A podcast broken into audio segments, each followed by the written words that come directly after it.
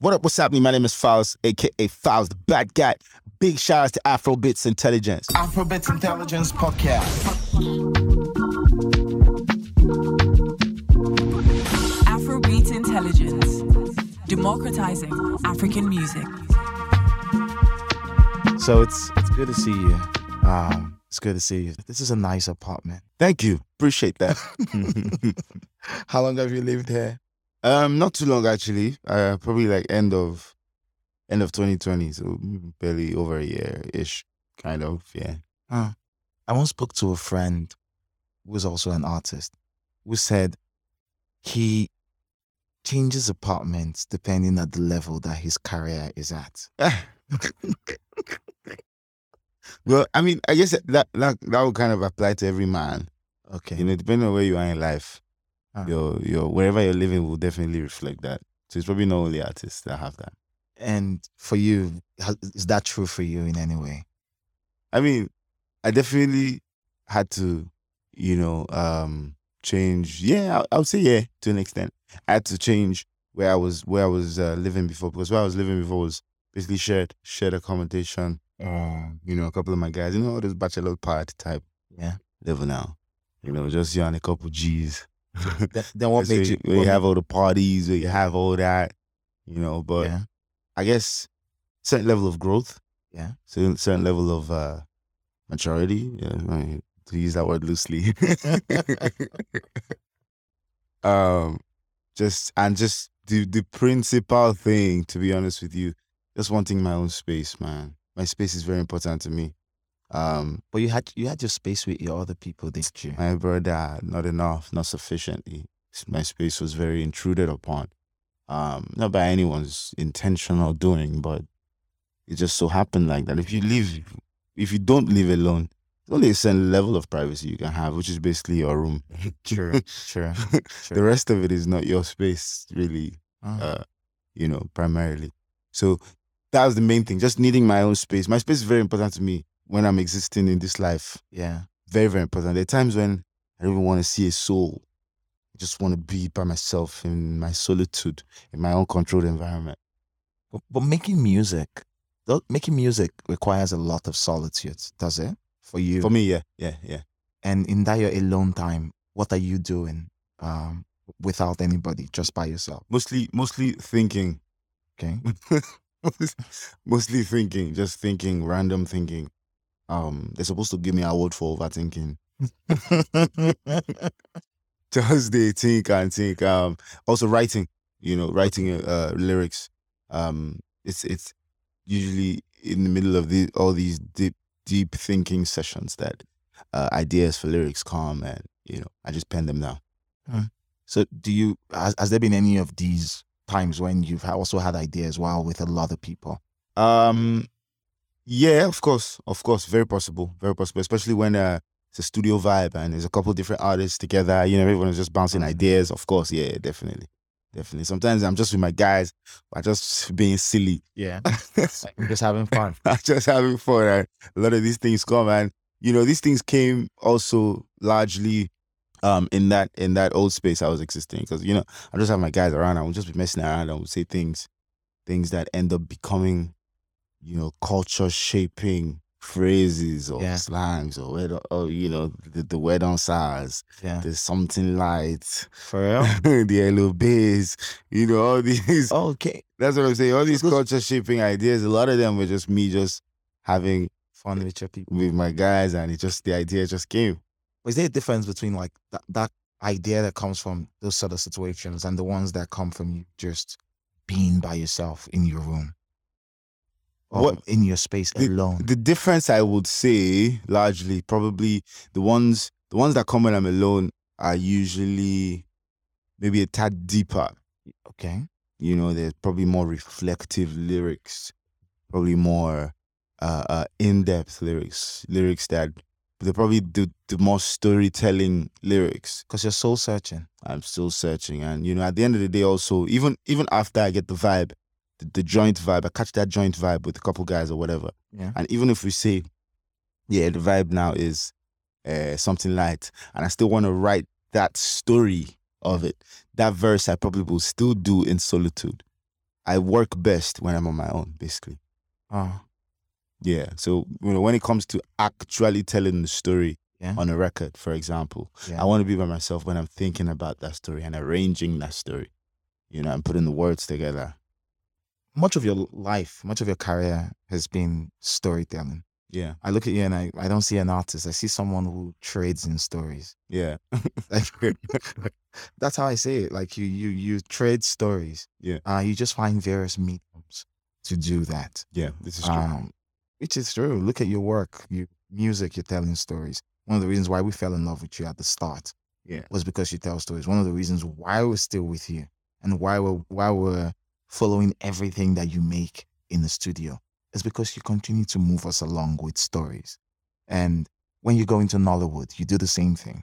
Um, in your in your comedy, you do the same thing. And there are times when you have found ways to weave stories across different mediums through each other, and it's just like this Falz universe. Yeah. yeah. Have you have you ever looked at it like this? Yeah. I I've kind of always looked at it like this. I've always looked at myself as a storyteller. Yeah. You know, I've always been that kind of artist and I will never stop being that kind of artist. That is my, you know, a, a very vital part of my own angle to artistry. Yeah. You know, it's a very important aspect. Just painting pictures for you to see so vividly. You know. Yeah, man. What informs these pictures?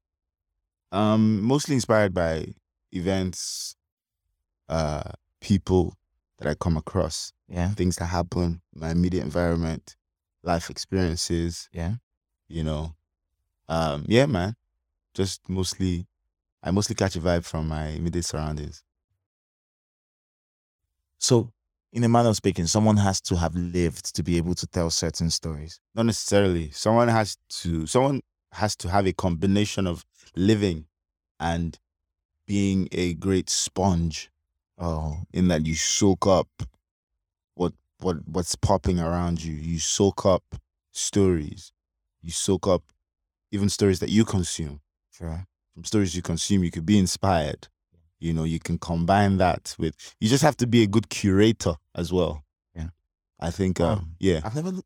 Okay. Yeah, I think that's also an an, an uh, uh, a skill that I've picked up on this journey of artistry. I've become a beautiful curator. So, sometimes before we go into the curator part, because I've never looked at the curator angle of it, I've only seen the. I can connect with being a sponge. Yeah. I can connect with soaking up everything, Yeah. having your receptors open every time to collect uh, things from your environment, from your people, and you know. With these stories, sometimes, um, being someone who is a sponge, you absorb and absorb and absorb and absorb from your environment. What does that do to you as a person? Do you think does it make you? Do you think it makes you wiser? Do you, do you think it it gives you more empathy? What does that do to you? How does that shape who you are as a Definitely person? makes you wiser. I, I would I would say yeah. It adds to you. Okay. There's a there's a an expression that forever follow me, and that is one of lifelong learning. Yeah. Throughout life, for as long as you're alive, you are learning.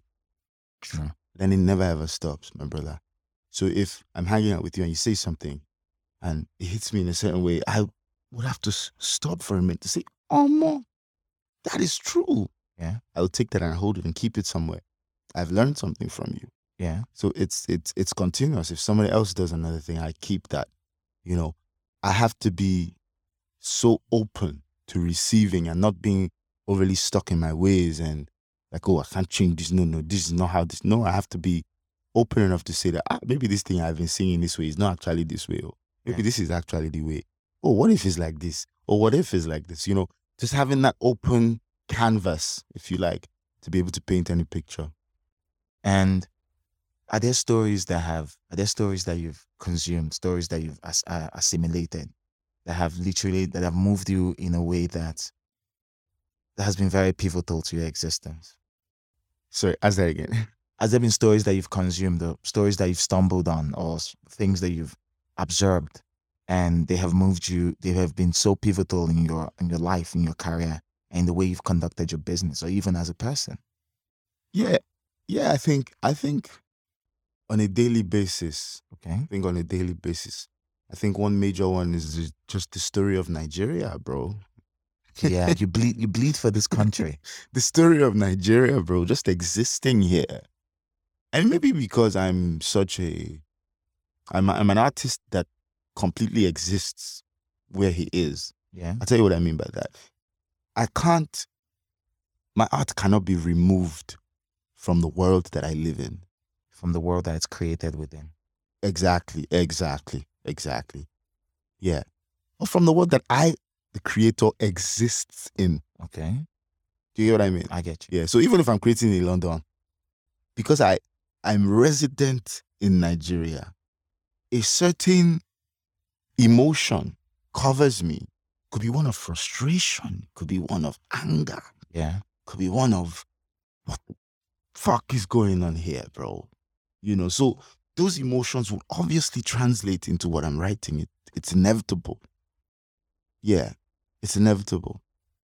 I'd, I'd come back to Nigeria and your how you see the country and why you constantly continue to fight and bleed for the country and do like something that you don't even need to do, Yeah, of course. but you do it. Yeah. So we'll get there. But I want to talk about curation a bit. Mm. So you're bombarded with all of these stories. I'm trying to get into like your head as a creator. Okay, okay. So you, you're bon- you're bombarded with all these stories. You're assimilating them every day. How do you now know which stories would work? Which stories you would have to tell? Okay, so I guess that that is then where your skill or gift as a curator then comes in. For example, I'll give you a, a good example. I was watching, I was watching Ozark. Yeah, I love I love that show. So beautiful. I love I love Wendy. I'm a I'm a Wendy fan. bro. Ozark, such an amazing series, bro. Such an amazing, so thrilling, so gripping, yes, it is. everything. I was watching it in in, in the thick of Do you, bi- lockdown. do you binge watch it? Yes, now when it comes I, I've been watched it. I, I had to give them. it was only the last the last uh, part that they just released. Yeah. Um, that was that was the only one I watched on its own. The rest of it I had binge watched at once. Oh, Yeah. So um, in in, in the heart of lockdown, yeah. I was watching this, and there was one scene in Ozark where uh, my M- and Wendy were in therapy Yeah. with that uh elderly woman, Yeah. the elderly therapist. Yes. the one they were bribing. that eventually met her was hello. Yeah. no, but yeah, um, the, that scene where they were interacting with the therapist, there was something so gripping in that scene. Something that held me so spellbound and so entertained. That I was like, oh my God, this is such a profound scene. Yeah. And I promise you that that scene on its own, just that scene, inspired the idea for an entire show. Whoa. Yeah, bro. Therapy. From that, the show therapy that I did with Toke Makinwa Bovi. oh. So that is why I said that your skill as a curator has to come into play. Me watching that, and so many people watch that, yeah. but me watching that scene, it hit me in a different way. Sure. It hit me like this is way beyond a scene. This is an entire experience. So much can be revealed in this thing. Yeah. So I then imagined. So that's why you have to constantly throw yourself into situations and imagine these situations. Yeah. Imagine that scenario, but in this context, Yeah. in this context, with a with our own story, you know, and something a lot more comedic. Yeah. You know, and not just them, it was very serious. Like Yeah, it was. deep, it was serious. But here, I just imagine it a lot more comedic and imagine a chaotic therapist again. I was like, oh man, this is genius. This will just be brilliant. And then we went ahead to execute the show and it turned out to be excellent. Yes. yes. It was beautiful. I think it's one of Yeah. the, I think it was one of your standout things that you've ever done Yeah. Yeah. as a creator. Yeah, and you know that has been birthed. Even that has now birthed another bigger idea because now we're gonna spin it off. We're gonna spin it off and Ah. create a bigger show. You know, now we want to delve into their family, their personal family life, their close friends. You know, So you want to build the characters and Yes, expand, expand. a, a bigger show about their lives. That's what we're working on right now, like this. well done. well done. Well done. Well done. That's that's beautiful. Just some from yeah, just very it- it's tiny- something that it's tiny part of and that's why I, I'm a creator a big part of me being a creator is me being a consumer. Okay. Yeah. People never want to talk about that. That you Yeah. need to have for you to create, you need raw materials. Yes, now. And those raw materials come from consumption of, of consumption. other other people's Other creativity. creat- exactly. Oh, my brother, almost not, almost absolutely nothing is new under the sun. yeah. You know, so making variations, adaptations, you know, it's one thing you have to be very openly, uh, you know, you know, uh, uh, very open to. Um, yeah, man. So that that that's a big part of, of my art. And so when you consume these things and you're curating and creating alongside each other, how do you now know what goes to music, what goes to Nollywood, what goes to Instagram, what goes to TikTok, what Yeah. goes to how how do you run this mail? you have to just figure it out by yourself, kind of. so, for example, even this one I just gave, first thing that comes to me, first, first things first, whatever I'm doing has to be sufficiently unique and sufficiently different from where I've originally been inspired, Yeah. you know, and have a life so much so that it has a life of its own, It has its own essence. its own essence, its own entity. You know, that's number one thing. The second thing is then, okay, what is this thing? What is the best form that it will thrive in? That that one, when I thought about it, I was like, oh man, this is definitely going to be a series. It has to be recurrent. yeah. We're going to talk about so many issues. Sure. Okay, but then where does this series go? How come? Okay, it's a pretty much straightforward series because everything happens in one place. Okay, how about I make it a web series? So you know, it seems like it's is not too elaborate in the sense that we're you know doing different uh, setups. It's just one setup. Yeah. You know, everything happens here. Different topics, one crazy couple and a crazy therapist. You know. And did you you did the casting yourself? Yeah, well, yeah, myself and my team, you know, we just said I shared the idea with my team. I was like, this is what we want to do. They're like, oh, this is mad. Yeah, yeah, yeah. Toke Makinwa for this. Yeah, yeah, yeah, yeah. Both work as the therapist. Oh yeah, Josh work, work as a pastor. and uh, that it's pretty crazy. It's pretty crazy, and that's just how we throw ideas around, man. Okay. And and then so knowing how important consumption is in all the things that you create, um, knowing how the things that you put into your head and inspire your work and in a manner in a if you look at it, if you simp if you expand it more, it's like the things you consume drive your car your career, drives your work, which drives your career and to a certain degree drives your existence. Mm-hmm. So at the heart of everything is what you allow get into you. Yeah, yeah, yeah, yeah, yeah. I think that is pretty much it. What you allow, yes. So it's along the lines of what I was saying earlier on lifelong learning. Yeah. being readily available to learn at every point in your life. Two, being a sponge, being ready to assimilate something beautiful when you see. And the third is being a beautiful curator. Take all these things that you've learned and assimilated, find a way to create something sufficiently distinct Yeah. that it has its own essence. and something that a few people so these are different steps you consume you consume your receptors assimilate you pass them through your filter and by the time you bring them out again it's a different it's- of course it has elements of where you got them from but it's, an, it's a different entity on its own now Of course. and now you move to execution. So that movement between your brain, like when you consume and when you move to execution, a lot of people experience some form of inertia, some Mm. resistance towards bringing this idea to life. Does Mhm. that ever happen to you? Yes now. Yes. In what way? um at times you have doubts you know ah, would this thing be good in this light or would Okay. it not be good should i burn it you know i'll give you an example Okay. um when i consumed childish gambino's this is america Yeah. that was another beautiful one. i initially didn't think anything Yeah. well I, of course i thought this is a strong body of work you know but what i mean by the, I, I hadn't started doing anything yet I hadn't personalized it. until I spoke to a friend of mine and he was like, Have you ever thought about in a uh uh this this jam and video, but from a Nigerian perspective? And even he probably had just mentioned it in passing, like probably didn't realize what he had done. Yeah. But in that moment I was like, Hold up, hold up, just whoa, do you know how profound that would be? Yeah. And that same night, my brother, I went to the studio and, you know, I already had some lyrics I was writing, you know, in that direction. I just adapted them for uh-huh. that purpose to that beat. Well, you had lyrics that spoke to that sort of situation. I spoke to that, yeah, exactly. Then I now adapted them to that beat, to that creation, and recorded that. As soon as I finished recording it, I sent it to my manager, and I was like, "Yo, guy, I want to shoot a video that somehow spoofs the original, but in this context." He was like, "Mm, "I don't think the video is necessary. Just drop the audio." I said, "Listen to me.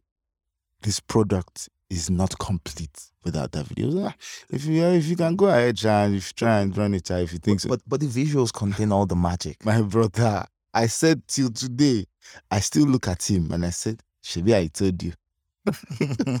but you know, in that moment of that taking this and translating to this, he had doubts. Mm, that might not be necessary, but, but I was so vivid in what I was seeing that I said, no, I have to follow through with everything. So you have to be able to beat those doubts and be certain that, you know, you're making the right decision, following through. Yeah, and that one turned out to be. I mean, of course, there are times where you could be wrong too. Yeah. No one is perfect. No one has the full blueprint. But you have to really genuinely believe in your artistry. You, That's that's beautiful. And and you also you you're also you're also a an industry man. And I don't say an industry man from a place where you but I speak from this from this perspective. You work with a lot of people at every point in time. All a lot of your projects are collaborative. So you move from a, place like the music industry where everything revolves around you to Nollywood, where you're part of a machine. And yeah, but that's it. In Nollywood, you might be a star, but you always you have to be part of a machine. You can't make a movie by yourself, but you can make an album by yourself. Yep. So in music, everything revolves around the artist. In Nollywood, everything revolves around the product. Every other person is a cog to fit in. And in comedy, again, it revolves around you, except when you do some productions that Other people. with other people and then it moves. Mm. And you fit into these boxes well. You move through these lines very smoothly and sweetly. How do you do it? How do you how do you have to navigate that? you have to be flexible. You have to be if you want to be the kind of artist that I am, just this multi-dimensional, multifaceted artist. Um, a lot of musical artists, because of what you said, everything revolves around you. So a lot of musical artists end up being self-centered. You know, self-centered in their core. And that affects pretty much anything that they do. So they would find it difficult to thrive in all these other scenarios because they're used to being the center of everything. Yeah. However, I'm very okay with taking myself out of that and looking at the bigger picture. Okay, this is the big product that everyone is trying to achieve. And if I exceptionally destroy my part, I am still a star inside this big product. Yeah. But then the teamwork, you know, everybody destroying their parts, do you get what I'm saying? Makes the entire product even more exceptional. I'm a huge believer in collaborations. Bring your talent, I bring my talent. What we create together is magic. It's always going to be magic because there's different, it's like putting different spices in a pot. Yeah. What you're going to taste at the end of the day will be so mad versus when you put only rice. you know? True. Yeah. True. Um, okay. I want to go into. I want us to talk about a bunch of things. I, I want us to flesh out Nollywood and your involvement. In. I also want to talk about music and your involvement in it. I also want to talk about comedy as its own conversation in itself. Um, because I love comedy. I consume a lot of comedy. I think it's a. I think it's one of the older skills that should never die out. Can can never die. But society changes all the time, and Mm. we, we can see this happen even in the US and locally too. A few people have run for how in the past comedy used to be like people just talking shit. Like Mhm. people just see the world, imagine it in the most interesting way. If they want to pass a message, they pass a message in the most hilarious way. And now with sensibilities changing and Mm. you know, there's something called cancel culture Mhm. and Mhm. people are less open to hearing things that they don't want to hear. Mm, That changes things. Yeah. Yeah, like what happened with Will Smith as well, I mean. Yes, Mm-mm, I feel you. that's also a thing. Like you do something also, people, people are more careful now. You do something also, people are like, okay, how? And you know, one misstep is just enough to invalidate every other thing that you've ever done. It's messed up for the, for the artists. It's really messed up for the artist because limits creativity. If there's anything that is bad in life, is that thing that limits creativity, thing that doesn't allow you operate with a huge spectrum with an open canvas. Yeah, you can only paint on this side. Yeah. It then becomes you know, like I'm being restricted. I can't really operate to the fullest of my capabilities. But you also have to understand where it's coming from. It's you know, it's very understandable, like you said earlier on, is people feeling like, oh, this does offend me, or this does offend me. And man, it's tough, man. so, the world is just yeah, the world is moving and you know, what can we do? Okay, so for music, Yeah. um, music first. For music, you you're a rapper Yeah. at heart. primarily. you know what? One thing I love, one thing I love the most Yeah, about my career and the kind of artist that I've been able to establish myself as yeah, is that it's almost difficult to say this is what this guy is sure. because this guy is this, this, this, this, and this, and this, and this. Yeah. The first time we ever consumed you, when we went to your first, your first project, it was rap. Mhm.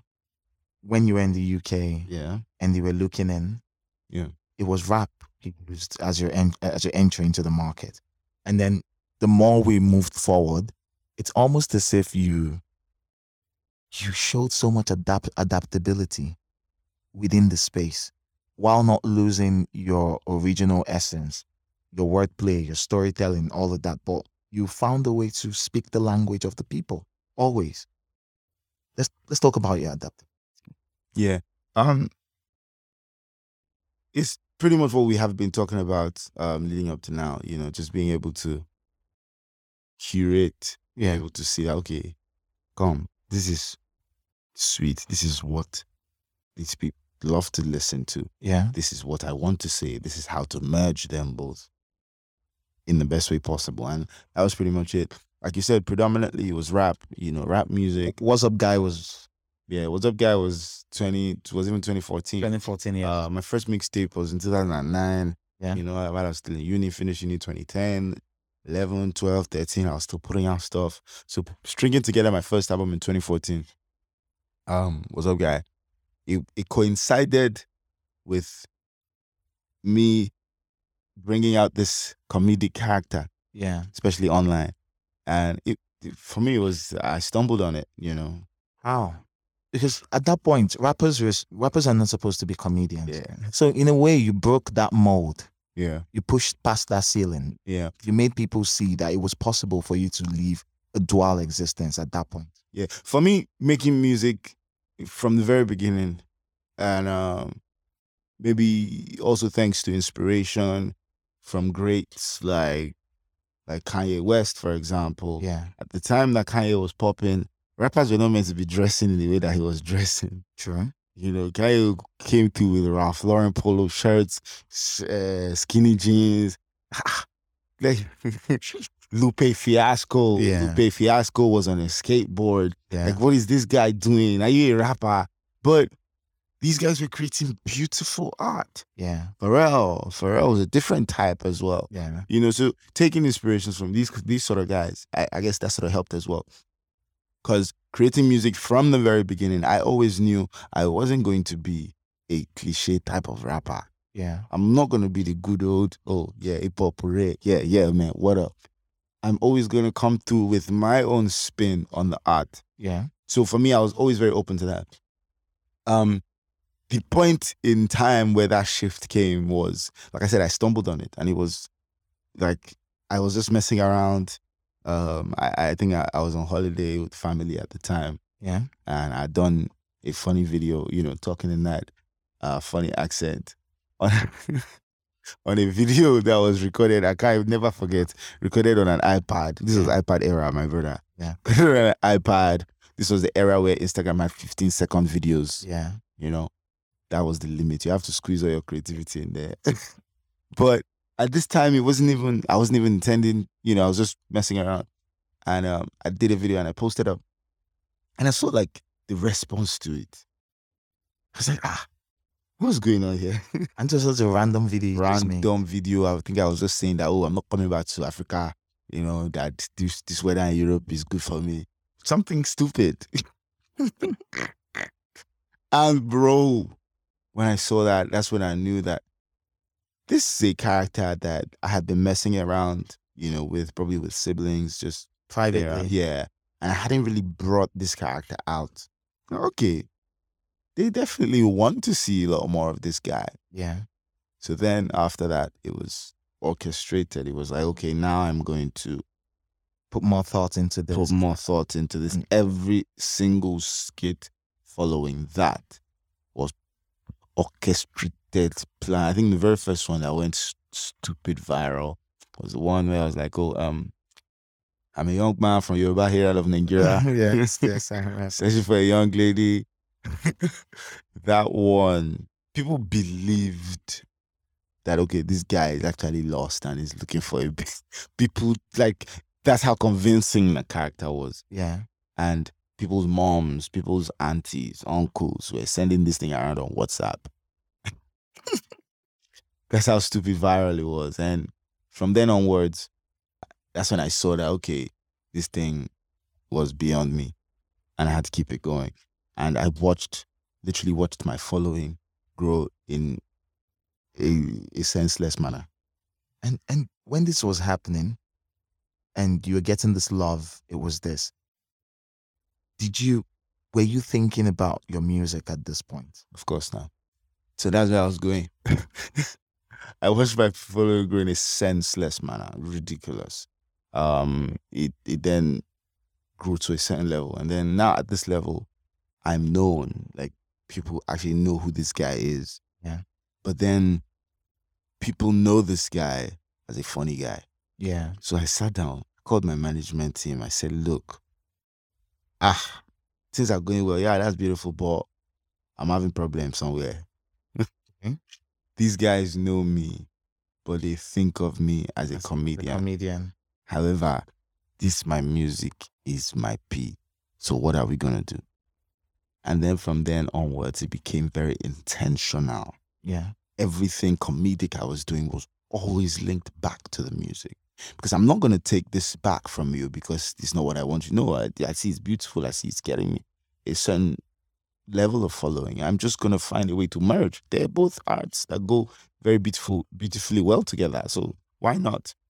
And that intersection is so beautiful because you have people's emotion connected via laughter and then you're giving them more Yeah. with music. It just flows. And the music had always been there. The music had always been good. You know, I just needed that opening. Yeah. and my opening was humor. You know, that was the way for me to find out that that was my opening. Everyone always needs an opening. It's very difficult to get in. You might have exceptional talent, but you need an opening Yeah. because if you don't get that opening, nobody will hear your talent. You know, so I got that opening with humor, and you know, from then onwards, I just linked everything together, married the two with everything, with the the, the challenges, bro. Before everybody started doing challenge, challenge, the challenge since when Instagram be 15 seconds. My brother, LOB. Yeah. The Elobey challenge was ah, mad. Marry, it's not even marry me challenge, then LOB challenge, then uh, celebrity girlfriend, Karishika, Wait on Sa. There, bro, there were so many. It was like back to back to back, and everyone was huge. Yeah. And um, yeah, man. So I'm I'm grateful for the way that everything played out. It helped me to shape culture. It helped me to set a precedent. And there's anything I've always wanted to be is be unorthodox. Sure. And in this this format that you've used, it's it's become a well uh trodden format because we've seen Teni Teni also had that opening from comedy. Blaqbonez has has had as recently 2022 some had the opening also from comedy, from throwing comedy and with the music. Does, do you feel proud? No, it's, it's beautiful to see, man. You know, like I said, there's always gonna be exceptional talent. We're blessed in this country, bro. In this continent, we're over blessed. So that exceptional talent exists. However, you need that opening. If you can find your opening with comedy, if you can find your opening in any other way, just make sure that you take advantage. Grab it with both hands. It's beautiful to see, man. So by the time you got to this project, Stories That Touch in 20, in 2015, you had already become a star. You've become Falz. Everyone finally have known you. I, I, I believe Stories That Touch was where you did your magic to finally seal this. For everyone to say, this person kills it here. This person also kills it here. For me, the content of your, so I'm looking at it now, I'm looking at Karishika, I'm looking at soft work. I say, you mixed a lot of humor in these records. How did you find the right balance to maintain, you know, artistic brilliance in music while also giving people that comedy? Was it Ah. hard to find that spot? My brother, you just try your best, you know. Like at the time for me, you know, of course I made a conscious effort to do that. Yeah. But you know, you never know that you're doing it perfectly well until you see how it's, you know, how it's being received. But I just, you know, definitely made a conscious effort to find the right balance between uh this and that. And like you said, um, I, I had already reached a certain level of acclaim by Yeah. the time I dropped this project. Yeah. But this was that pro. This was that project. Like, okay, when I don't give me chance, I'll be Yeah. you are in trouble. So on this project, most especially, I, I'm very interested in a record like Soldier. Soldier was so big, and it was it was not the standard record. It was just pure storytelling. So record like Soldier, Soldier became so big um, across generations. Every demographic could connect. Uh, were you? How did you? How did you come up with this? So I met Simi. I met Simi around that time, Okay. and um, I heard initially heard Simi around that time, and I um, I was blown away, okay. and um, I remember it was Jamb Question I heard, Yeah. and um, probably one of the first few times this kind of thing happened to me as well. As soon as I heard the song, I wrote a verse. Jamb question. Yeah. Okay. I wrote the verse. Like I didn't even tell the artist I was writing. I just wrote the verse. And um, I reached out to her and I just sent it to her. And she was like, What are you? Are you crazy? And um, we made the, the remix yeah. where I actually had a verse on the record. And then we shot it, shot a video and all that stuff. And us spending more time uh, you know, doing more music and she had literally done just the first part, first part of the song, Soldier. Yeah. She had recorded it roughly somewhere before. She played for me. and I paused in my tracks and I said, Do you know what we have here? she I, I feel like at the time, even she didn't really realize what it was yet. That's what happens when you create too much. There's always something. hey. I was like, yeah, yeah, this is what we're gonna do with this record. You know, it's gonna be a discussion. Gonna be a discussion. You are, you know, there's this man that is aggressively trying to move to you, but you're not having it. And that's why you're saying, Soldier, go, soldier, come. Soldier, do waiting you want. Just do I know do, no be this kind I want. And I'm going to completely embody that militant aggressive approach that a lot of men actually have and they think it's cool. Yeah. But on this song, we're basically making a mockery of that. It's like, you know, it's sarcastic, but it's vivid. You know, so that that was the kind of literature that we did on that record.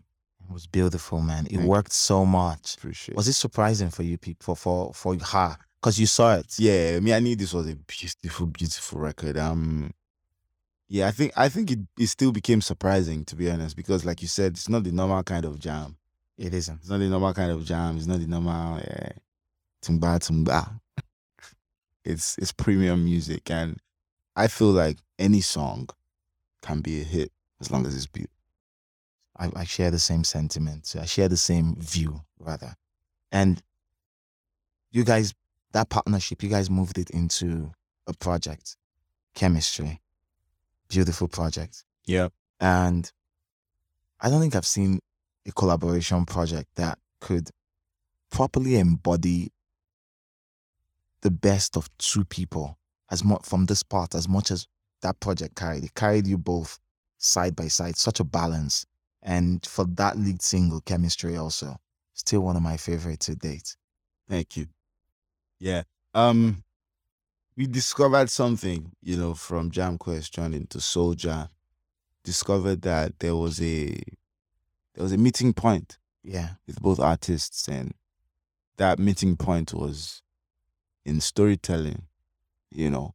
As much as we both had our different flavors, you know, we met at a point where we were both storytellers and both vivid with it.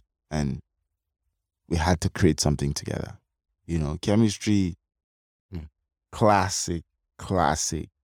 One of the most profound collaborative projects to date. Yes, it is. Yeah, um, and I'm super excited I did it. But that season, that time when you were when you were recording these projects with uh Simi, and you guys were linked not just as artists, but publicly linked as lovers or something. How was that dynamic between you guys then? I mean, it was funny. Yeah, it was funny because she she has always been with Adekunle. Funny I- enough, Yeah, I know. she, and even at the time, I knew I didn't know him as well yet at the time, but I knew that of course she had a boyfriend. His name is Adekunle Gold, you know, and all through that time we knew what was popping, but we also knew what people thought was popping. Yeah. You know, of course, we ah, have to You guys leaned into have to enjoy. it's important. So we enjoyed it. And um, the music also encouraged it, you know, making a song called Chemistry, for example, is, uh, you know, it's like making the, uh, uh, doing the album art that we did, yeah. where there's this level of intimacy. It's like, Sure. whoa, what's going on here? These guys are up to something.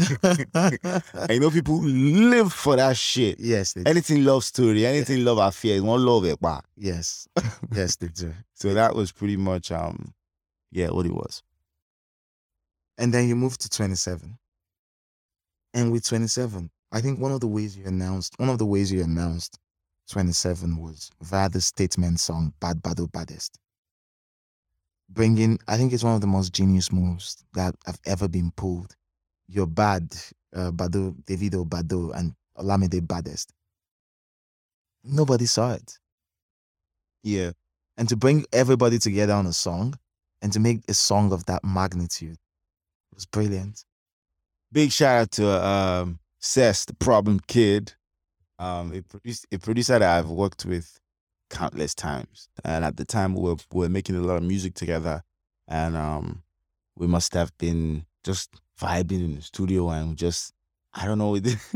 sometimes we just say all these crazy terms and they just become something. It's it's it's wild. It's it's almost like magic, but it always happens with us. Myself, Sess, and you know, a couple of all other guys on the team. Um, so at the time, I think we just somehow arrived on that phrase, bad bad baddest. And the guy was like, yo, yo, do you know what will be mad? do you know what will be mad? I said, what will be mad? So if you do a jam, you, Olamide, and Davido, bad, battle, baddest. I see, yeah, I say no more, bro. So It's one of those one of those light bulb moments. Yeah. But I was like, yo, oh shit, yeah. crazy. I reached out to them and instantly they saw it. Instantly they saw it. And um How, how, do, how did you now choose the direction to move everyone Good. to? you see, at that time we were just making music. I mean, I I still do that as much as possible till date. Just make music based on how you're feeling. And you know, when we thought of the idea, what came to mind was something with a stupendous bounce. Something that is just so hype and high energy, and something, of course, that would be a middle ground for all three. And that's why we went in trap way. And the kind of energy that we injected into that record, bro, till date, has not been replicated on any other record. Every time I perform that song, it's like the crowd is possessed. Yes, it is. It's unbelievable, bro. It was. It was the. I think it, it's the perfect Nigerian trap song. Just it- it's ah Nah, man, the energy in that record, definitely, definitely one of my favorite songs to perform. And with a project like 27, I think 27 contained some of your, even be- before moral instruction made its way to us, 27 was, I think 27 was a primer for moral instruction. Yep. contained a lot of the message, but it also gave us, it wasn't, it also gave us a lot to dance to, Yeah. to party with. Yeah, yeah. Twenty seven was a a mix of emotions. It was a bittersweet uh, kind of project. It was me feeling like uh, I was hitting a milestone, Yeah. and uh, Are you 27 then? I was turning twenty seven uh, on the twenty seventh of October, twenty seventeen. Yeah. I was like, this twenty seven is coming up a lot this year, man. Yeah. um, and then you know, I just thought, why not name the album twenty seven? Because it's like that is the point where you are in your life right now and your career, and that's how you're feeling. And um, yeah, so you know, like I said, it was a mix of a couple different emotions, a lot of feel good stuff, but still a lot of uh, conscious stuff. And it was also in 27 that I first attended your Falz Live. And what I saw there, I think that your first ever, was it your first or second ed- first edition? If Experience, I'd be Yes. uh, yeah, twenty seven. so 2017 was the first edition now because I, I knew you built a lot of the set around 27. And I was like, yo, you started on time. You you didn't just make it a concert. It felt like we were all a part of the production. I want to know about Falz life. the Falz experience has always been The Falz experience, sorry. Yeah, that. experience, I, Falz I keep experience. mentioning life Yeah. because of your recent show. the the Falz experience is um always going to be that kind of show. You know, the idea as we conceptualized it from the very beginning Yeah. was if I'm gonna have my own concert where I headline and you know I make it a recurring thing, I don't want to just come and do normal show. I've never been normal artist. Sure. Never That's that's not it's never been me. I'm not normal. So if I'm doing this, I have to put a different twist to it. Yeah. And that was what we ended up coming up with. It's almost like a mix between concert, theater, Yeah. you know, uh, comedy. is like it's a blend of all. It's like you're at a Broadway show. Yeah. It's it's like you're in a in a fucking theater, bro. It's it's wild Yes. but is. at the same time you're still in a concert so it's everything together um the two editions that we've done so far um we've kept it kept it going like you said we always start on time and we always emphasize and let you know we are not going to start late come early oh.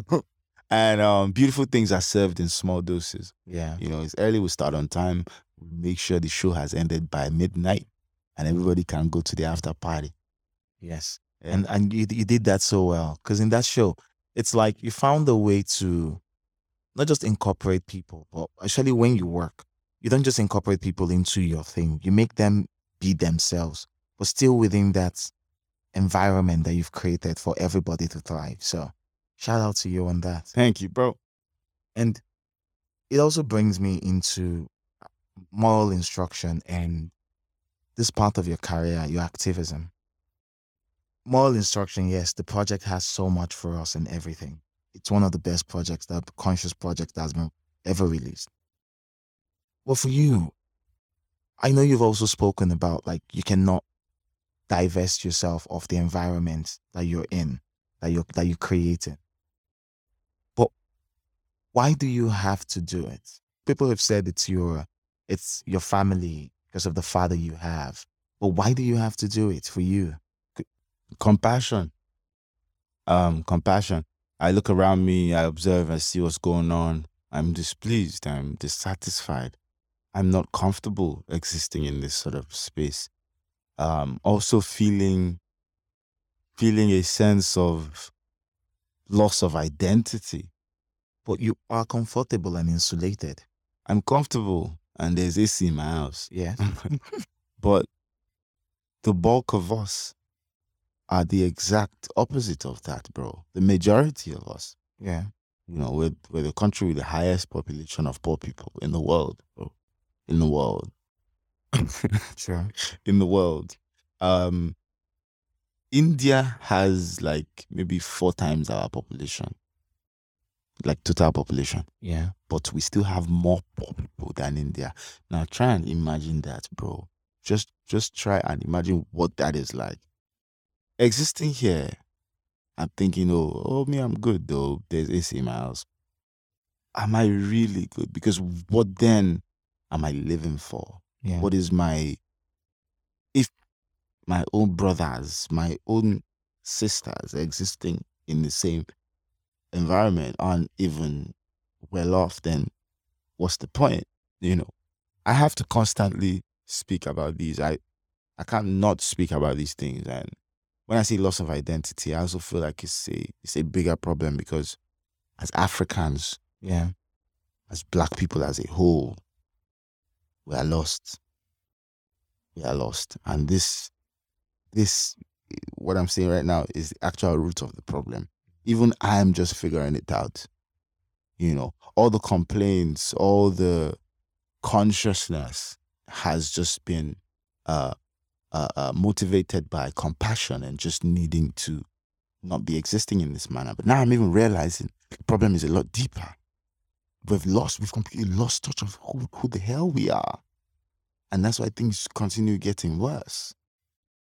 As Africans, we don't know that the only true way Yeah. to move forward is by subscribing to the ideology that is Pan Africanism. Now, a lot of the greats, Fela Kuti, Nelson Mandela, Thomas Sankara, a lot of these great heroes, great African leaders stood for this and preached this majority of their lives and their career.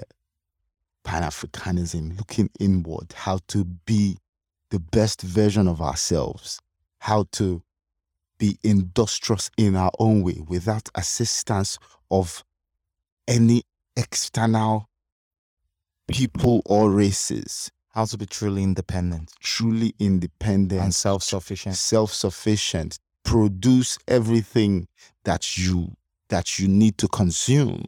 You know, if I'm if I'm speaking to you now as a black man, I ask you, ah, bro, I like this shirt really well. Where you get that from? China. You tell me, ah, no, you say it's imported. It's imported. That's the expression. To you, that's a flex. But are you mad? What do you mean it's imported? Where is the one that you are making in your country then? So what are you? Oh, I'm a Nigerian Christian. Okay, you are. Why are you Christian? Yeah. Is this just because this is the religion that the European man brought and gave to you? That's why you still are up until today? Or, or you did the work to go find out what you truly believe in. What did your forefathers believe in?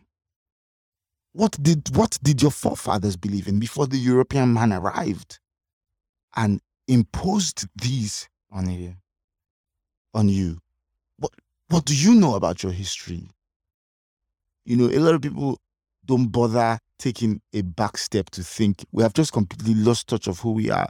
So we're just trying to be a version that they've told us we are. Not really the best versions of ourselves. These religions that I speak of that used to be our own indigenous religions. Now, when we look at them, we say, ah, jazz, mhm, you are worshiping idol. That's what people will say to you. Or if you they worship Ifa, Your own, Shango, your own our own own gods, gods. Ogun, the, our own gods, our own local tradition, they will say you are worshiping idol. What do you mean by idol? Someone told you it was an idol. Say, oh, whether it's Jesus Christ or whether it's Islam or both religions were brought to us by Europeans. And the Middle Easterns. Yeah. For, for Islam, yeah. The, Arabs. Yeah. I mean, the origin of the origin of Islam is even a bit more complicated. But at least we shall know that none of the religions Originated, is yeah. originally us. Everything that is originally us, we've continued to run away from because we've been told that everything that is black is low. Everything that is black is bad, and we have believed it for so long. So deeply traumatized we are as a people. And you think that spills into how we conduct ourselves? at work? Of course, now, because you don't even, if you don't believe in yourself, how can you love yourself? So, because you don't love yourself, that's why you would treat another man like dirt. That's why the stupid bastard man that is in power is only concerned about enriching his own pocket, not caring about the, the multitude of people that is impoverishing with the acts that he's doing. He doesn't give a damn now because no- there's no sense of us. There's there's no feeling of the communal. There's talk less of patriotism. Kilunjebe. Nobody thinks of that. You- Even when you think of surviving here, what you think of is jackpot Yeah. escape. Escape to where, bro? Wherever you're running to, you're never ever going to be recognized as one of them. It's not possible. Look at black people all over the world. Black people in the United States are some of the most, some of the most traumatized among us. Yeah. They're constantly begging to just be allowed to coexist. Please don't shoot me. Please give me equal rights. Look at what happened in Ukraine with the war. Africans were being treated like shit. I just had news again like two days ago. Oh, oh, oh. yeah, like two days ago. Um, some Africans, I think, on the border of Morocco, trying to get into Spain, Spain, yes, they were they were brutal. killed. Yeah. She treated like shit, bro. Breaks your heart. Nobody cares about black people because black people don't care about themselves. How can an animal, how can an animal be in power? And all he's thi- all everything like this I'm talking about like this is is happening. No, but Yeah. all you are still focused on is ah, make I just chop this money, keep for my family, for my. Look at what is happening to us. We're losing our essence completely. Are you telling me these guys they, they've not opened their eyes to see that? Yeah. They still don't care. What kind of life are you living? And so in, in these in these spaces, it's important that there are people who, in, who remind us of who we are, of who, we ought to be, how we ought to be, Yeah, and the things that we constantly lose on the daily. yeah. I if if if I'm working on the not if when I'm working on on my next conscious project, I think this is gonna primarily be the theme. Just the need to realize what it really means to be African. What it really what the true meaning of being African is. And being the best version of that. I believe that is my true purpose in this life. That's cool. So I did. I did a. I every time I've ever studied Africa and gone down to like the past and understanding who we are, one school of thought. It's even become a philosophy. Uh, some Africanism that that is very central to how we've moved is Ubuntu. The concept of Ubuntu. I am because you are. We're all a community and we're all interconnected. That's what it is today you, can't ask the kid on the road what is what does it mean to be in a community nah You don't know the meaning, no. It's everybody for himself. Everybody for himself because no one is thinking about the community. No one is thinking about everyone together. No one's thinking about what I, our, identity is collectively. So much division, so much hatred, even within us. and also there's no particular country where black people have it good whether home or abroad How, we, bro? Look at the world, the way the world is now. What is the biggest congregation of black people in the world? nigeria It's Nigeria now. And look at the nigeria Look at the Nigeria. Look at the Ni- where did all black people in the world? Where did they come from? They came from Africa. yes They were taken as slaves. Yeah. Well, their forefathers were taken as slaves. That's every whether you're in America or whether you're in the Caribbean or black people anywhere. Your origin is here, Yeah. and here, what do we have to write home about? We are lost here. We are about. We, we- look at the people that are contesting for. at the people that are contesting to be our president. it doesn't inspire it doesn't give us a lot of inspiration 2022, bro. 2022, there's no yet 24 hours electricity. People are going to space in other, they're making technological advancements. we st- we still want to eat You know that in the near future now, let's say Earth gets on, on, is no more habitable. Yeah. People, the the other people that have started making all these technological advancements, they've started acquiring Yeah, to export property life. in in in in other planets. Let's say we cannot exist here again, and everybody has gone. They will leave us here now. We are the one that will be remaining here. I will I will hold on to the rocket. hold on to the rocket. And that is that is the that is the black person story. Yes. To be the scraps, to be holding on to the foot to of the plane. Pain. Never, never at the center of it all. What never, this, never, man? villain, This never- can never be what we are destined to be. It's not possible. It can't be. Because if you look at the black man in every sphere of life, he is so gifted. We're so intelligent. We're so physically powerful. We're so talented. Look at athletes. Look at artists. Look at every, in every sphere of life, we're so gifted. But just get your shit together. So you think it all starts with an awakening to who we are? we need to know who we are, appreciate who we are, love who we are, and now start to figure out the communal. What we said about earlier, what we said earlier on, I am because you are. We are together. It is us. It is us because those people out there, they're not going to recognize you because they will say you are not part of us. They have their own sense of us. So we have we have a general election coming. Would you be partisan? partisan no no no i've i've never been partisan you know i've always tried to keep it that way um but to be honest with you mostly because there really hasn't been any candidates that i've seen that has been so convincing to me that i want to beat my chest and say this is the guy Okay, it's it's hard for you to, it just hasn't been that vouch for someone. yeah and it, for me to vouch for someone i have to have really seen that oh more god more and in this place that we exist in with all the crop of politicians that we've had have you even seen anyone like that Not totally. Not totally. Instead, instead we move. Instead, what we don't clamor for good anymore. We cl- we we're clamoring for lesser evil. hmm no no right now people are looking for manageable Yes. Just give me something that's manageable Just move us back to zero at least. what kind of life is this bro Sucks. And eh? the earlier people realize that the the mechanism that we've adopted with dealing with this is not sustainable, the better for them. Because the mechanism of for dealing with this kind of thing is uh okay, uh things rough, but no, no, no problem. God go help us. sha. Face on to the next one. Look to entertainment. Yeah. Look to humor. You know, something to distract you. You're still gonna come back to your problem. Just want to cope and escape. You can't just cope and escape. Where are you escaping to? You're gonna keep on running. We just said it now. Where is he, Yankee? They will keep killing you. Where is he? Uh, Europe. Look at what happened in Ukraine. Look at what happened on Moroccan border. The black person isn't safe. Nobody, they, they, they look at you as scraps in this world. You can't, you can't let that persist. That's why, and, and and that's why it's important that people like you stand in line.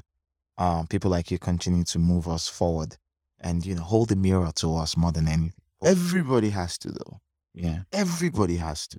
People should not look at activism like, oh, are there some people that they are just activists? Everybody ought to be an activist in their own way. activism is a group. It's a group effort. At the end of the day, it is. So just look like ah, just the airports. No, make we all because they they the the only thing greater than the people in power is the power of the people. Then, uh, for for this, Shally, with the elections coming, there's also this. There's also the, the. I I think we're as collectively as young people also. Um, I think we're also haunted by what happened during EndSARS. I think it plays. A lot of us might not talk about it directly, but it plays a role in influencing our behavior and our attitude towards our country and this election Hmm. does does it does, that, does it influence how you how how you consider this election does it flavor it in any way for you it makes me even more angry. Makes me even more angry to the to to the point that I am participating by all means, and I'm making sure that I vote and that my vote stays protected. Do you get what I'm saying? That's that's how it feeds into me. Um, I understand that A lot of people might have felt hard hit. Yeah. You know, it was a rough time. If there's anyone that felt hard hit, trust me, I did. You know, feeling a huge mix of weird emotions. Yeah. You know, some of utmost sadness. Yeah. You know, a certain level of guilt, if you like. You know, this, this all this stuff happened around my birthday as well. Yeah. You know, not really being able to fully escape that trauma you Yeah. know, for a very long time. It, it would still be like that. So trust me, talking about hard hit, I felt it. However, when you're fighting some certain battles, you know that that initial explosion, yeah, it's, it's, it will shake you, but you have to get up and go again and again and again because we're really far gone. It's not, it's not going to be bins and there, there's going to be unfortunate incidents like that, but we have to keep it going. And yeah, of course, everyone is easier to say because a lot of people will be afraid. You know, a lot of people might even feel so discouraged and all that stuff, but we can't afford to let all that get to us. Thank you. Thank you. And thanks for doing this, to be honest, because I know a lot of people who would rather put their head in the sand, but you run towards the danger and you run towards the danger. And I'm grateful for that because you, you represent what we all ought to be. And thank you for that. Thank you. Appreciate that. 2022, you're out with another project. BAHD, beautiful project. I've been listening to it. I Thank think, I think my best song here is Gentleman. Thank you. Okay, okay. Know Right. my song is Gentleman. Right. I'm an old Right. soul, so woman, woman appeals to me because I'm an old soul. Okay, okay. Uh, okay. But Gentleman, it just speaks to me. With this one, I was also at your listening for this. And a lot of your comments regarding this project spoke about um, advancement, about experimentation, about the inco- uh, incorporation of new elements into your work. Why is it? Why is this experimentation important to you? Why is it such a cardinal point for you to move towards? for me it's a it, it's a um it's an important thing in artistry Okay. evolution you have to constantly evolve you know with times with you know sounds constantly evolve and um it's almost like giving yourself a new face Yeah. you know this is this guy but okay this guy has turned it around and this is now him it's still him but with a new face it's like you know those things keep it fresh keep it interesting keep it exciting and um you know that's what I try to do here What did it take out of you? Did you did you have to go through learning? What what did it take out of you? pushed me pushed me a lot especially vocally yeah. pushed me pushed me um um it just made me have to be open open to trying certain sounds that you know I, i'm not used to trying. Yeah.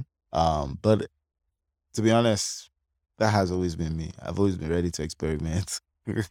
So so it wasn't too demanding it wasn't too demanding. And you were your most emotional here. yeah. Yes, you you're like there's a lot of yeah. there's a lot of um not just in, your your sincerity shines from all your projects, but there's a lot of vulnerability vulnerability and surrender here. Yeah, yeah, yeah, yeah, yeah. Vulnerability, and um, I, f- I, I figured it's a, it's an emotion that we need to embrace more generally as people. Even me myself personally, you know, that's an emotion that we need to embrace a lot more. And I decided to project that with the music. Yeah. And even talking about experimentation, so there's this stuff that's been going on. One of the conversations about like hip hop and rap and and Afro beats and how everything blends together. I always get into problems when I talk about how the rap we got from the US, when when it came down here and we adopted and adapted it, it became Afro beats. Like look at our aesthetics. It's hip hop. Today we can be the biggest singers, we might be playing our high life, but with our gold chains Mm. and our attitude and our swag, Mm. even while playing the high life and singing. Think about it like that. You can stand when you when you buff up mm, on a normal video shoot. When you buff up, you can stand beside any other art, American art, American hip hop star that's pulled from his video shoots. You guys can literally exchange in terms of aesthetics. Have you have you have you ever seen it like that? Yeah, of course, because there's a huge influence Yeah. of uh of the hip hop culture from from the United States, especially. There's a Yeah. huge influence. Um, nobody nobody can doubt that. Um, the the hip hop culture in the United States kind of diffused itself through the world, the entire world, True. and um, everyone sort of adapted and infused it into their own music culture. So I think that's why.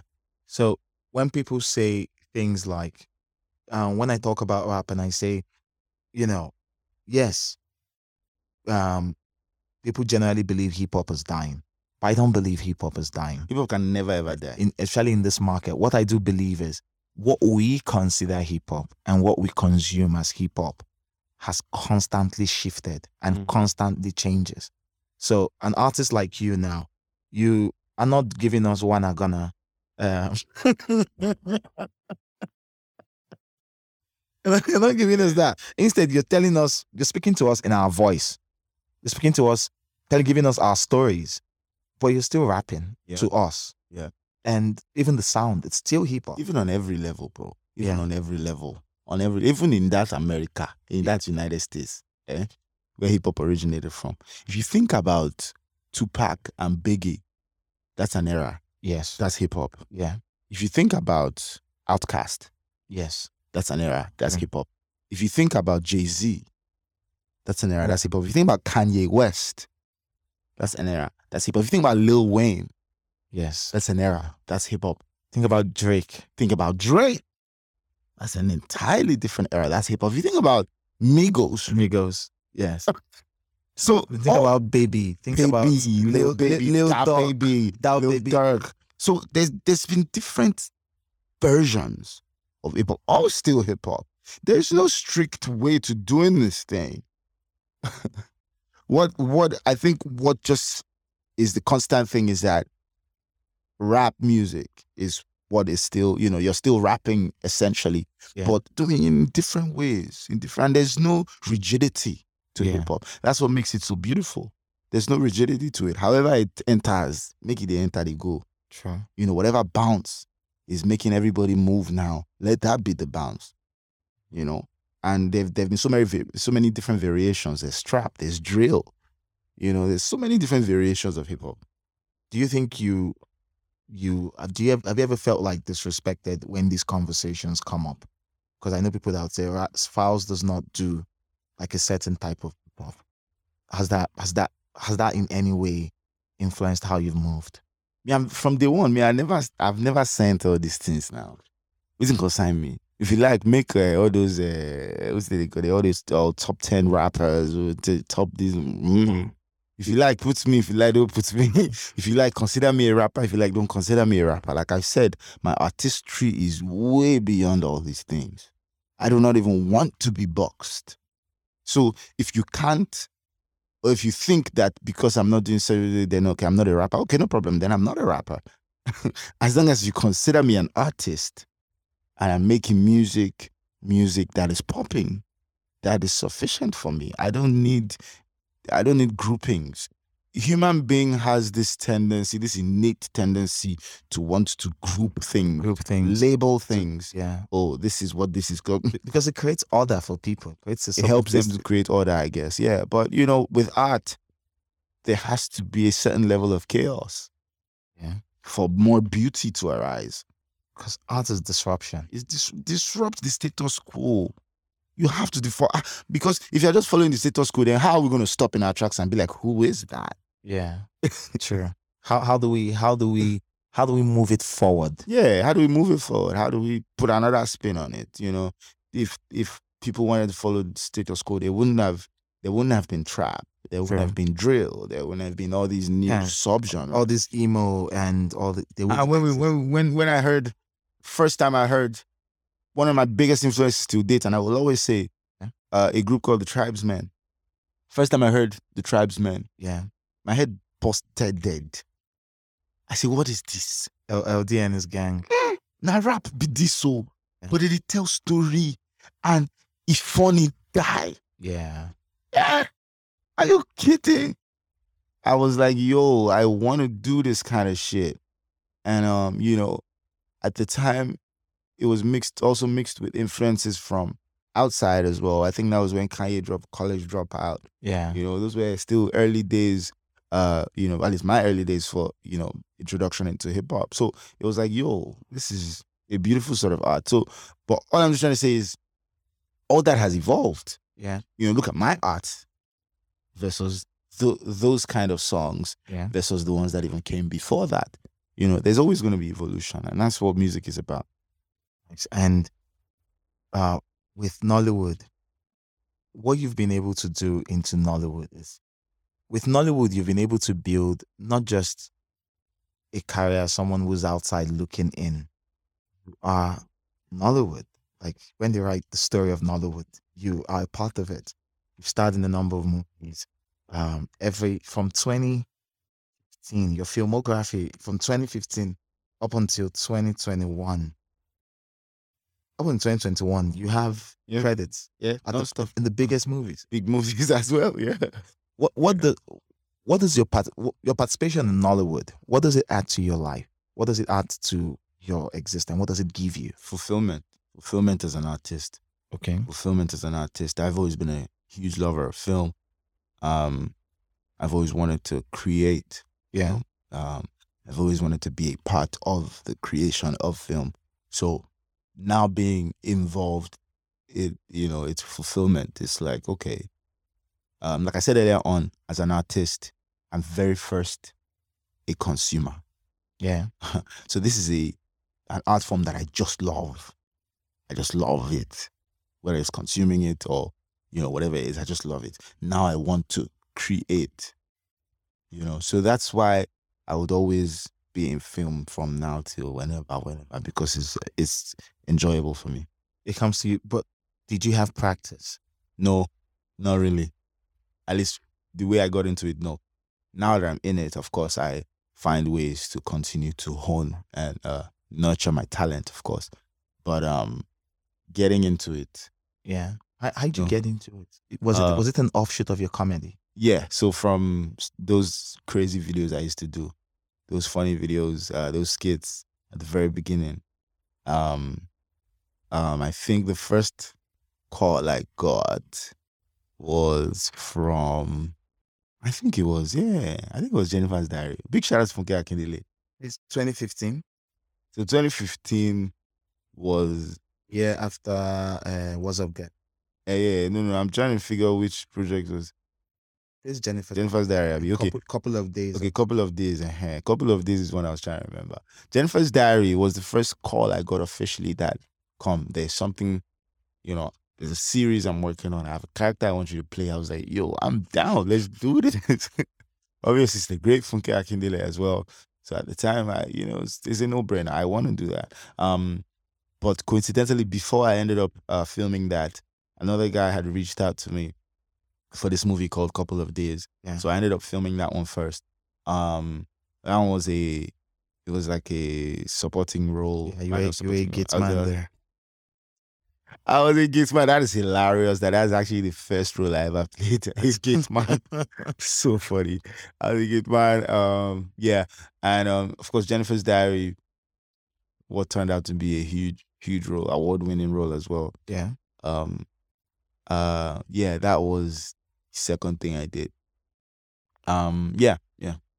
And moving through all these productions, um, for you, first, Nollywood, how do they treat you? They treat you like, do they treat you like one of their own? Or Yes. as, yeah, or as someone was was visiting. You know how it feels when you're Yeah. not fully embraced by a community because people feel you're parachuting. Mm. I I think I'm I, I would say I'm being treated like a part of a part of the community. Um I've been I think I've been in enough to be regarded as a part of the community. And um it also show it also depends on the en- kind of energy that you bring. Okay. If you bring that kind of energy like oh I'm just passing by, then I guess you'd be treated in that manner. But you know, I guess on productions I've been I've been quite a trooper. And you've also been winning. Um, also, you also have. I'm looking at it Yes, sir. right there. You have your uh, uh, your AMVCA. AMVCA. Two, also. two by them for that. two, yes, Yeah, two. yeah. Best actor in a comedy series, yeah. and the second one was 2008, 2018. Um, best best uh Sup- supporting actor. actor. Yeah, best supporting actor in, in the movie. Um, that was for New Money. Your Money. Yeah, First one was for Jennifer's Diary. You should feel accomplished. I do. I do to a certain to a certain extent. I feel fulfilled. Yeah, Fulfilled. Maybe not hundred percent accomplished because I'm still on the journey. Yeah. But I feel fulfilled to a large extent. yeah, and and with uh with something like comedy, you know, comedy. I, I get the feeling that you collapsed your comedy into Nollywood. Mm. I get that feeling.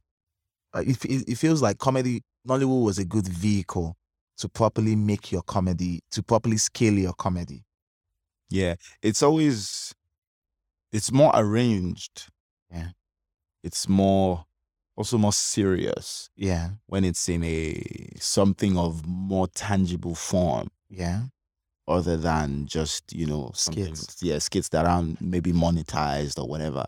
You know, when it's in a proper form, like in a film or like a TV show, and you know, it just feels more like okay, it's more of an asset. It's more of a yeah. So that's that was why I sort of leaned more uh into that, and it also felt like a natural growth. path progression. Yeah, a, a natural progression for me as well. Yeah. But, but you, you, you- did you ever have dreams of having a stand up or something? No, I feel like stand up is a completely different art. I feel like stand up is completely different art, and stand up is probably one of the most difficult things to do in this life. We don't have a lot of stand ups here. Yeah, we don't have that much, that many uh, stand up comedians like that now. I mean, they're comedians, but people that really do stand up, stand up. And that's that's takes a lot. Ah, it's But- not easy. Well, thank you, thank you so much. Thank but, before before we end this, because we've done a lot of this, thank you so much, and thank you for doing this. This is the second time we are recording this. We're supposed the first time we scheduled this, I got into a lot of biggie. Long story, right? I couldn't. I Nigeria happened to you. Nigeria, yeah, Nigeria happened to me, so I missed it. And thank you for having to reschedule again. I appreciate. No props. Uh, my uh, with all of this happening for you, um, you know, you've done a lot. A lot has happened, and there's still a lot that, a lot of plans. Like we just spoke about your new plans. There's a spin-off for the for the therapy happening. There's also another project coming out. Yeah, there's a movie. I literally just put out a post out today. So Yeah. there's a movie that I'm in. Um, it's um, it's a Jade Osiberu production. Um, Nice. just in case you didn't know, Jade Jade did uh Sugar Rush. yeah, she's amazing. Jade, Jade, Super. Jade is amazing. She's she's one of our Super work. she's one of our royal, Nollywood royalty. Her work, her work is super, super. Um, so um, yeah, it's called Brotherhood. Oh, nice. It's an action film. Oh, It's an action film. Very gang gang. it's the one that has. Is it the one that has The one MC that- Macaroni and Macaroni is in it as well. Basketmouth is in it. Oh, It's uh, I literally play lead myself and Tobi Bakre. for real? We are twin brothers. Okay. We're twin brothers in the story, and it's like when when is it out? uh, September. September. Yeah, I can't wait. Out in cinemas in September. I can't wait. I can't wait. So with all of this happening, like what's in it for when it all boils down, what what are you trying to extract from all of this? This life that you've built and you've you're living and you've led. What would make it all come together for you? Hmm. Hmm. Being able to affect lives positively, you know, mm-hmm. just having a great legacy. Legacy is important to me. Well, you come from legacy. Yeah, legacy is important for me. Important to me. Just being able to, after all said and done, after we are long gone, whether we have grown old or we have retired or whatever it is, just being able to be a figure that positively affected lives and, you know, the situation around him. Yeah, that would make everything come together for me. Thank you so much. Thank you. Appreciate it. Thank you. Thank Nice you. one, Thank bro. you. Thank you.